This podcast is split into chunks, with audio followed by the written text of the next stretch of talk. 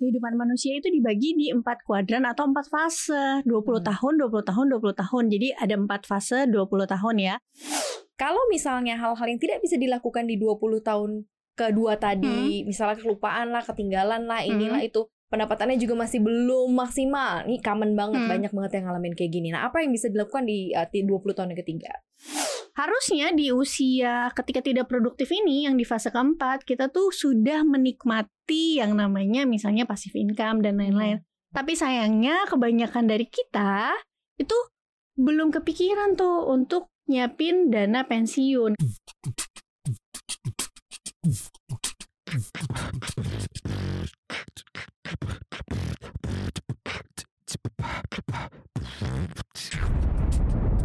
Cuap-cuap cuan. Hai Sobat Cuan, selamat datang di podcast Cuap Cuap Cuan Dan kali ini spesial segmen interview buat Sobat Cuan Apa kabar Sobat Cuan? Hari ini seperti biasa ada Maria Katarina dan juga ada Olivia Louis Financial Expert CNBC Indonesia Kita mau bahas lagi topik yang menarik Mungkin beberapa topik-topik terdahulu Kita kayak ngebahasnya soal masalah eh, uang, hubungan ya nggak sih?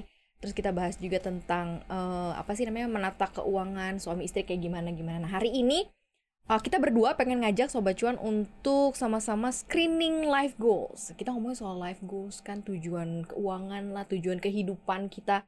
Tapi kita lupa ya, maksudnya uh, bahwa setiap fase kehidupan itu ada tujuannya masing-masing. Nah, kira-kira Sobat Cuan sudah dalam tracknya atau tidak? Nggak harus benar-benar on track ya, tapi maksudnya sudah pas belum tracknya. Kalau misalnya belum, mungkin apa yang salah. Nah, kita bahas mengenai life goals. Nah, yang menarik ternyata Uh, kalau dilihat dari harapan hidup uh, masyarakat Indonesia nih ya secara keseluruhan berdasarkan survei perempuan itu bisa hidup sampai dengan 75-77 tahun sementara kalau misalnya untuk laki-laki dia sekitar 70 sampai 72 tahun. Jadi perempuan, Perempuan umurnya lebih panjang. panjang Hmm. daripada laki-laki. Ini berdasarkan survei ya.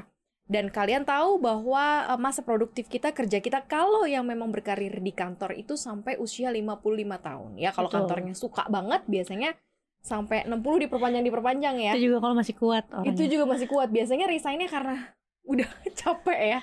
Nah itu dia. Jadi dari harapan hidup yang ada dan waktu mencari uang yang dipunya, kira-kira bisa cover gak sih? Nah kita bahas mengenai life goals ini. Kita mulai dari mana nih, Liv ya? Oke, kita oh, tadi kan Kak Maria udah nyinggung ya tentang fase kehidupan gitu. Mungkin kalau sobat cuan yang belum tahu nih, ada satu buku yang ditulis oleh Pak Sanjay Tolani di mana Mhm. beliau itu menulis yang judulnya itu 28.000 hari kehidupan. Yes. Jadi kehidupan manusia itu dibagi di empat kuadran atau empat fase 20 Hmm. tahun 20 tahun 20 tahun jadi ada empat fase 20 tahun ya 28.000 hari dibagi ke 7.000 hari jadi 7.000 pertama itu 20 tahun pertama ketika kita usianya 0 sampai 20, 20 tahun. Di College, mana? Masa-masa sekolah ya. Betul, usia belum produktif. Kita Mhm. lahir, bayi, makan, sekolah. Tugasnya apa sih? Bukan mencari nafkah, Mhm. tapi tugasnya adalah uh, bermain, belajar gitu ya. Mhm. Baru nanti setelah itu selanjutnya kita masuk ke fase kedua nih, 7000 hari kedua. Ya. Di mana ini masuknya itu di usia 21 tahun sampai 40 tahun. Hmm. Kalau di fase pertama tadi kita tidak berkewajiban untuk mencari nafkah, di fase yang kedua ini itu start kita mencari nafkah. Biasanya baru lulus kuliah kan, Mhm. masih Hmm. magang atau misalnya fresh graduate gitu ya, baru-baru kerja. Di sini kita udah mulai punya penghasilan, tapi biasanya 20 tahun awal itu penghasilannya belum besar tapi karena Hmm. memang kita juga umumnya nggak punya tanggungan yang besar juga. Biasanya Oke. menjelang mendekati usia 30 sampai 40-nya kita sudah menikah, akhirnya Hmm. punya anak. Biasanya di fase kedua ini kita mulai tuh punya aset. Mhm. Misalnya beli rumah pertama, nyicil ya Iya. kan? Terus juga atau beli kendaraan, mulai nih ngerancanain untuk pendidikan anak-anak, Mhm. uang sekolah dan lain-lain. Ini adalah usia produktif uh, atau fase produktif pertama kita Mhm. gitu. Mhm. Selanjutnya fase yang ketiga masih fase produktif, tapi di fase yang ketiga ini 7000 harinya biasanya di usia bukan biasanya ya, memang di usia 41 sampai 60 tahun. 40 to 60 ya. Iya. Di sini kan karir sudah semakin Mature, membaik, membaik, keuangan ya. juga sudah semakin stabil. Biasanya kalau yang Mhm. KPR udah mulai Mhm. lunas nih Mhm. di di fase-fase ini terus udah nyiapin dana pendidikan.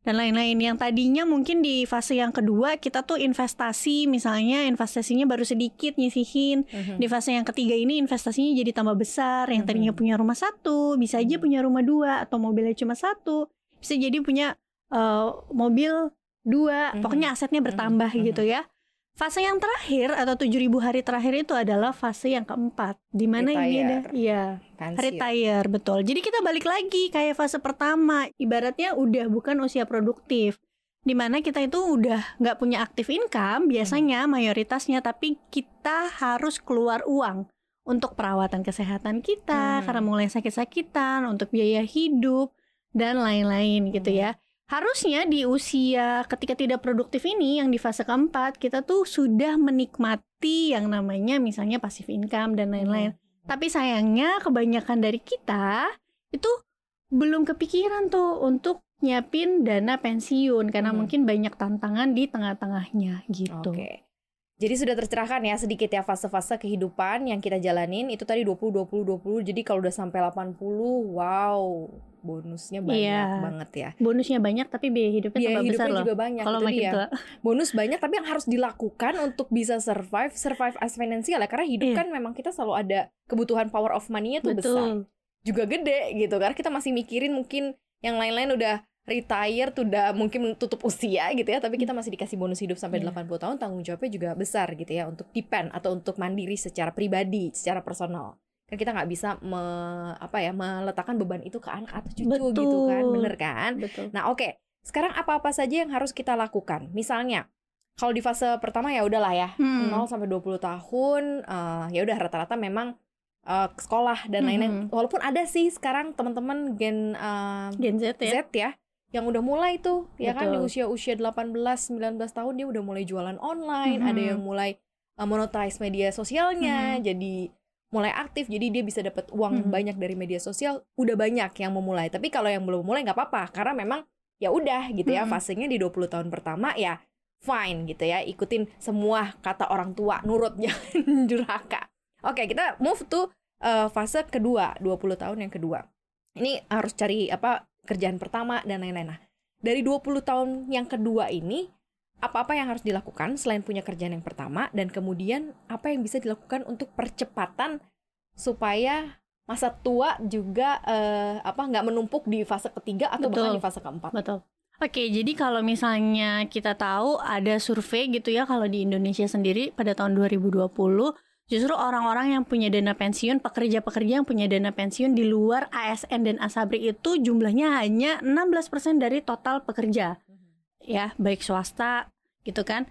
Nah, berarti kan kalau kayak gini nanti banyak nih yang ketika pensiun nggak punya dana pensiun Mhm, gitu. mhm. Jadi harus siapin sendiri. Nah biasanya orang yang di pensiunnya itu nggak punya pendapatan, nggak punya passive income atau nggak punya income lagi, itu gagalnya tuh di fase kedua sama fase ketiga. Oke. Nah untuk itu kita harus bener-bener nih jalaninnya di fase kedua, terutama di fase kedua ya karena kita Mhm. lagi prima-primanya gitu.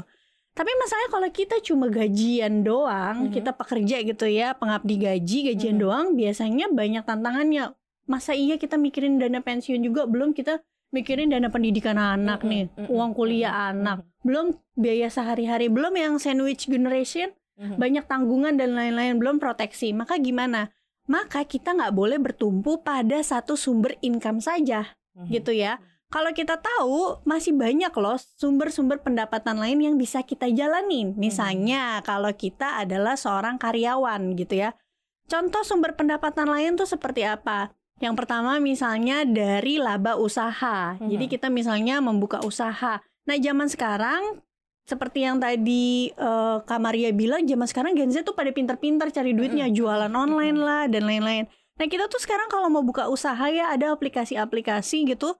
Bahkan aku pernah bekerja sama yang mereka tuh bisa loh jadi kita jadi reseller atau dropshipper tanpa kita punya modal. Oh, oke. Asal kita punya effort aja gitu. Jadi kita Hmm. jualin barang distributor tersebut, Mhm. kita bikin sosial medianya untuk promosi. Mhm. Ya udah kita promosiin aja nanti si eh, suppliernya itu akan kirimin langsung Mhm. barang yang kita jual gitu ya. Kita nggak keluar modal sama sekali. Cuma Mhm. modal Mhm. omongan sama modal sosial media. Itu kan penghasilan dari laba usaha kan, usaha Mhm. yang kita lakukan. Kalau misalnya modal kita mepet. Terus juga sumber pendapatan lain yang bisa kita dapatkan misalnya royalti. Oke. Eh, sekarang tuh zamannya ya sobat cuan storytelling. Orang nulis blog atau misalnya nulis buku atau misalnya bikin musik atau melukis. Nah, dari hasil penjualan-penjualan ini kita bisa mendapatkan yang namanya pendapatan royalti. Apalagi Hmm. kalau kita bisa nulis buku ya. Sobat cuan, buku itu kan kita berhenti nulis aja dia akan terus Apalagi dicetak kalau kan. banyak dibeli Betul. orang ya. Iya. Itu. Terus juga ada misalnya pendapatan dari dividen. Oke. Jadi misalnya kita Dari berinvestasi investasi. saham, saham yang kasih dividen. Nah, tapi pendapatan dividen itu bukan hanya dari saham. Misalnya kalau kita join bisnis nih, teman kita udah punya bisnisnya duluan, terus kita jadi investornya itu juga Hmm. bisa. Atau misalnya yang sekarang yang lagi happening itu crowdfunding. Oh, jadi iya, misalnya iya, iya. Iya, pengumpulan dana untuk buka satu franchise gitu Mhm, barang-barang mhm, itu kan bisa mhm. dapat dividen.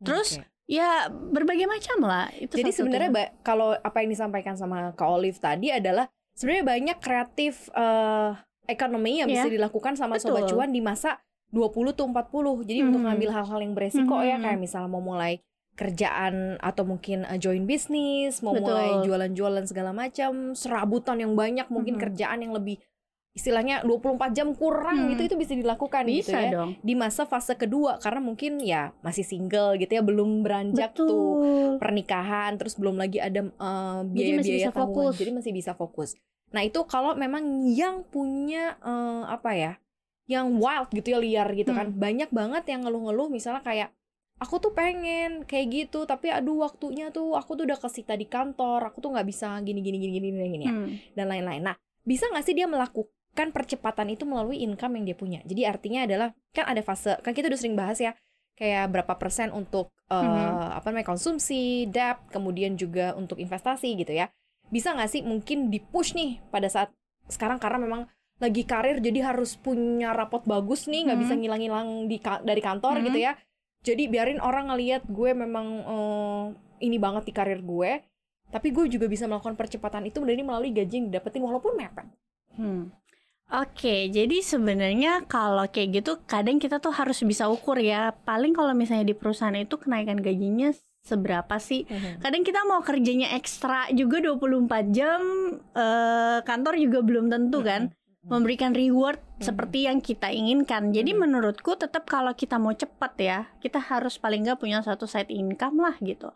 Sebenarnya gampang kok. Kalau mau pakai hukum Pareto ya, kan Mhm. kalau Pareto Law bilang 20% yang kita lakukan itu berkontribusi ke 80% kehidupan kita. Mhm. Oke, kalau waktunya kita misalnya sudah habis untuk di kantor, sisihinlah masa seminggu nih satu dua hari aja nggak bisa sih untuk kamu ngejalanin side hustle. Misalnya apa? Jadi copywriter eh, Hmm. apa lepasan, misalnya freelance atau misalnya eh, yang translator ya, Hmm. translator, jurnal dan lain-lain pasti bisa deh. Atau misalnya sekarang juga ada sumber income yang bisa sobat cuan dapat gitu ya dengan mudah. Misalnya AdSense, endorsement, referral. Yang di mana sekarang era digital, era sosial media gitu. Zaman sekarang kalau misalnya di salah satu platform media aja kita nggak perlu yang serius-serius bikin konten gitu ya. Asal kita disukain bisa meledak Ya. viewsnya. Dengan sendirinya endorsement itu datang gitu. Atau misalnya referral. Aku tuh suka banget ya lihat orang-orang yang aktif banget. Jadi ada salah satu e-commerce dia tuh yang kita tuh bisa loh jadi penjualnya dia gitu ya. Misalnya kita uh, bikin account YouTube gitu terus kita misalnya review-review misalnya panci atau misalnya penggorengan. Nah, nanti kita kayak put um, barang yang kita pakai. Oh, ini loh kita pakai pancinya ini misalnya kita bikin Hmm, video hmm, masak. Nanti kalau kamu kalau mau kalau misalnya mau beli klik link di bawah ini ya. Hmm, Jadi kayak hmm. semacam referral gitu. Nanti kita dapat berapa persen dari situ. Menurut aku itu sebenarnya nggak gitu nyita waktu. Kayak kita gini aja podcast. Paling Iya, lama iya, paling iya. cuma butuh waktu 20 menit. Semua Hmm. balik lagi ke niatnya sebenarnya. Nah itu dia balik ke niat ya. Atau mungkin kalau memang belum ketemu mau eh, apa namanya hustle di mana, gue bisanya apa gitu ya Mhm. mungkin bisa dicari tahu di Sabtu Minggu bener kata. Olive. Nambah skill mungkin Iya, ya kan betul, ikut betul. kursus ini itu kalau misalnya memang belum tahu mau ke mana gitu ya misalnya ah, mau di medsos tapi eh, bingung gitu atau misalnya mau eh, jadi copywriter atau jadi translator cuman masih belum bagus-bagus banget nah mungkin bisa ningkatin skill Mhm. di situ ya di hari Sabtu atau Minggu sampai kamu bisa eh, pelan-pelan buka Betul. untuk promosi diri gitu kali Kalau ya. aku dulu latihannya eh, sobat cuan ya, Aku tuh dulu latihan kalau bawain materi gitu, bawain materi investasi, aku tuh undang teman-temanku untuk kayak Zoom gitu. Hmm, mere- Mereka hmm. suruh dengerin analisa aku. Itu salah Hmm. satu bentuk aku latihan gitu. Jadi pada akhirnya ketika misalnya aku diundang sama sebuah brand gitu, aku sudah siap karena sudah biasa ngomong. Nah, bisa juga Mhm, kayak gitu tingkatin skill. Kalau misalnya paling yang paling aku suka ya sekarang tuh era media sosial dan aku juga mendapatkan manfaatnya adalah kita tuh punya wadah untuk mempromosikan diri. Kalau Hmm. zaman dulu ya sobat cuan mungkin kita kalau cari kerja aduh harus datang kasih Mhm, CV, mhm. orang lain juga nilai kita mungkin average sama orang lain.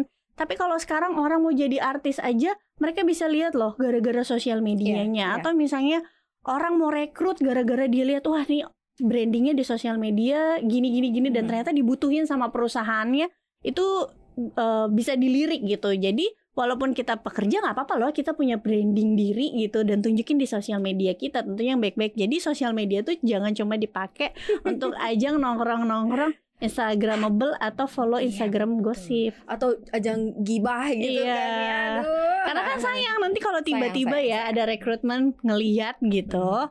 Jadi harus hati-hati. mulailah sekarang apalagi kan era sosial media jadi mulai diaktifin di situ. Mhm. Oke, itu berarti yang bisa dilakukan di fase kedua ya, 20 tahun yang kedua. Kita ke 20 tahun yang eh, ketiga. Oke. Kalau misalnya hal-hal yang tidak bisa dilakukan di 20 tahun kedua tadi, misalnya kelupaan lah, ketinggalan lah, inilah itu. Duh, lulusnya terlambat nih. eh, Hmm. jadi lama di kampus baru lulus 26 tahun, 27 Oke. tahun gitu ya. Jadi masih ada waktu cuma 13 tahun nih karir eh ternyata juga mentok-mentok di usia 40 Hmm. cuma di sini gitu kan. Pendapatannya juga masih belum maksimal. Nih common banget, Hmm. banyak banget yang ngalamin kayak gini. Nah, apa yang bisa dilakukan di eh, di 20 tahun yang ketiga? Oke, jadi pencapaian finansial itu kita bukan balapan sama orang lain. Mungkin kita kalau lihat sosial media, aduh si A ya umur 20 sekian udah punya satu miliar, saya Hmm. kok kayaknya umur 39 akhir belum ada uang segitu kok orang bisa, kita nggak bisa. Em, startnya orang itu berbeda-beda, Hmm. jangan putus asa. Buktinya Warren Buffett itu baru kaya setelah umur berapa gitu Hmm, kan. Yang hmm. penting pertama itu niat. Nah kalau udah fasenya ketinggalan, nah kita tahu nih kalau udah ketinggalan, maka apa yang harus kita lakukan? Ya udah kejar dari side hustle-nya tapi jangan lupa in, eh, pengeluaran kita juga harus benar-benar dijaga gitu Hmm. harus benar-benar diprogram dan kalau udah usia 40 sampai 60 tahun ya fase ketiga kalau mau investasi atau jalanin bisnis harus benar-benar dipikirin karena Hmm. jangan sampai Hmm. gagal kalau tiba-tiba gagal nanti kalian udah mulainya telat tiba-tiba malah ngalamin kerugian malah jadi tambah berbahaya kan gitu. Jadi pilih instrumen investasinya atau kalau mau join bisnisnya juga ya semua bisnis dan investasi pasti ada resikonya Mhm. tapi harus pelajari lebih dalam lagi. Beda sama anak-anak usia yang di fase kedua apalagi 20-an awal. Misalnya nih kripto oke malah kena kripto winter. Mereka masih punya waktu untuk perbaikin itu. Mhm, Tapi di usia fase ketiga itu sangat krusial gitu. Jadi nggak bisa kayak sembarangan FOMO ikut-ikutan investasi yang gitu-gitu. Semua harus ada perhitungannya gitu. Oke, jadi lebih ekstra hati-hati kalau memang pencapaian keuangan kamu di 20 tahun kedua ini nggak sama Iya. nggak sesuai dengan target lah ya Iya. misalnya yang seharusnya. Jadi eh, 40 sampai 60 tahun ya jauh lebih hati-hati Mm-mm. apa pun itu mau bisnis mau investasi. Tapi bisa ya dikejar ya. Misal kayak Bisa. baru misalnya baru bisa mulai dana bikin apa punya dana pensiun, misalnya baru bisa nabungin baru kenal investasi nih. Kenapa sih kok sekarang lagi hype-nya investasi di saat gue udah 40 tahun atau di saat gue udah 42 tahun gitu-gitu. Banyak banget nih juga yang masuk gitu ya. Waktu itu awal-awal 20 tahun kok nggak ada sih yang kayak gini-gini gitu. Ini gimana nih? Nih kalau misalnya biasanya di usia 41 sampai 60 itu kan kalau misalnya di karir juga sudah cukup senior ya. Seharusnya, Seharusnya. ya, seharusnya ya. Harusnya bisa loh berbagi tentang pengalaman atau misalnya pengetahuan tentang skillnya di karirnya. Jadi sebenarnya Hmm. bisa loh buka kayak coaching-coaching atau misalnya ajuin ke perusahaan. Kan kadang kalau perusahaan itu kan ada mereka ada acara-acara misalnya seperti training gitu-gitu, Mhm. ajuin aja diri sendiri. Bisa nggak nih saya yang coaching? Dari situ kan bisa Mhm. jadi Mhm. punya duit tambahan kan. Seperti As itu. a simple as that ya. Iya. Jadi Cuma apa memang yang pencapaian sudah kita dapetin bisa kita sharing Iya. lagi ilmunya eh, berguna bagi orang. Betul. Siapa tahu ada orang yang suka terus feedback baliknya Betul. ke kita juga ada ya. Cuma memang kan tantangannya nggak semua orang pinter itu bisa ngomong kan. Mhm, Jadi mhm. kadang orang tuh pinter hard skill, tapi pas soft skillnya tuh ya kurang gitu. Soft Mhm. skill tuh misalnya komunikasi juga, public speaking. Nah kalau udah kayak gitu ya harus latihan di depan kaca kok. Di depan Mhm. kaca nanti kalau misalnya udah terbiasa pasti bisa sendiri. Ya, it's Gitu. easy kayak praktek aja. Atau kan tadi diikutin tuh caranya Olive kumpulin teman-temannya gitu ya. Untuk bisa dengerin kita ngomong, nyampe nggak sih nih materi yang disampaikan? Betul. Minta feedback. nalarnya iya Minta kan feedback. nalarnya masuk nggak sih lebih gampang di ngertiin nggak nih mungkin itu sebagai step awal untuk eh, asas skill Hmm. nah setelah itu baru kalau pede baru deh bisa eh, langsung narsis sih sebenarnya kalau di medsos Iya. mah modal narsis ya Iya. Cuek Sebenarnya aja ya Kalau mau langsung praktek di medsos juga, ya kita nggak usah Oke ya. kejar views ya. Dulu juga aku nggak kejar views kok. Aku bikin ya udah. Tiba-tiba ternyata banyak orang yang suka. We never know kan, Hmm, gitu.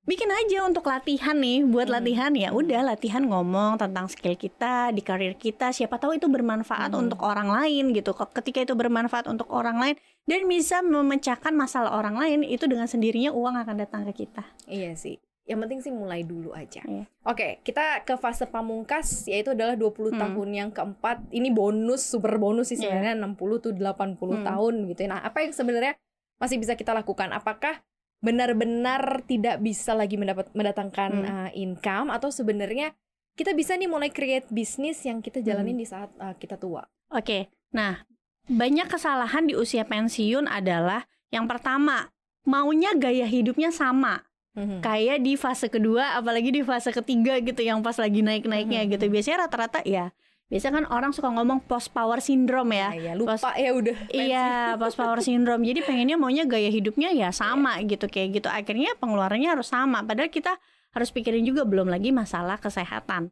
Itu satu. Nah, kita harus paham nih bahwa di usia tua ya udahlah ngapain sih Mhm. kecuali kita memang punya uh, passive income-nya yang berlebih ya it's okay gitu. Kalau mau hidupnya nyaman sama seperti fase 2 dan fase 3, maka harus siapin dana pensiunnya harus ekstra di fase kedua, fase ketiganya nggak bisa tuh yang cuma sisihin dana pensiun 5% udah pasti angkanya nggak nyampe Hmm. ya. Mhm. Biasanya kayak minimum tuh 20% gitu. Nah, yang kedua biasanya orang tuh suka susahnya ketika pensiun, Kak. Dia dapat dana pensiun nih. Tiba-tiba dimasukinnya investasi bodong.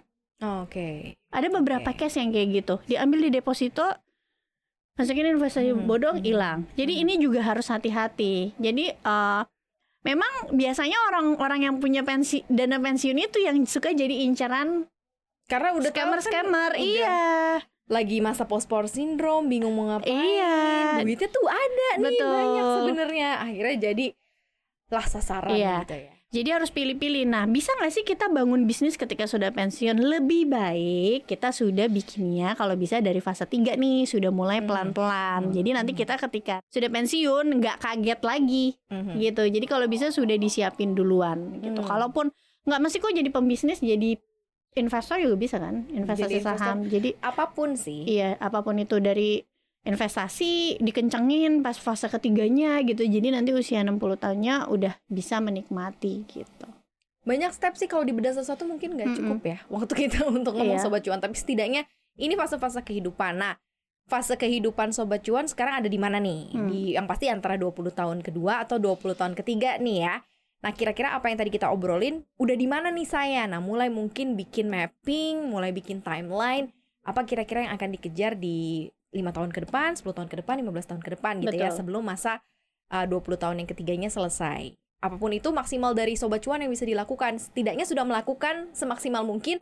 Nanti hasilnya pasti akan semesta akan mendukung kalau Betul. semua dilakukan demi kebaikan. Kalau hidup ya. tuh, kalau hidup menurutku ya kita tuh kalau hidup harus punya conviction, Hmm, hmm. harus yakin gitu, Iya, iya, harus yakin setiap tahun pasti hidup kita akan lebih baik dari Betul, sebelumnya. Kalau betul. kita punya conviction, ya itu semesta akan mendukung. Law Iya. of affirmation kan? Iya, karena itu kan Law of terus di apa terus dikeluarkan dari diri kita karena Betul. kepercayaan itu dari kita. Jadi makanya di gathernya juga sesuatu hal yang baik. Hmm. Karena semuanya niatnya juga baik. Gitu ya sobat cuan itu fase-fase kehidupan seperti itu life goalsnya walaupun masing-masing beda-beda Iya. tapi kita coba kasih arahan. Kalau misalnya masih penasaran, tolong dong detailin lagi misalnya fase 2, fase 3 atau fase keempatnya gitu ya supaya kita jauh lebih punya arah ya boleh silakan komen aja di YouTube kita ya. Jangan lupa untuk dengerin kita juga di Spotify, Apple Podcast, Google Podcast, dan juga Anchor. Dan follow akun Instagram kita di @cuap underscore cuan. Jangan lupa ya. Dan juga untuk subscribe YouTube channel kita di Cuap Cuap Cuan ya. Untuk nonton kita bisa di CNBC Indonesia TV. Terima kasih Sobat Cuan udah gabung hari ini. Maria dan Olive pamit. Bye-bye.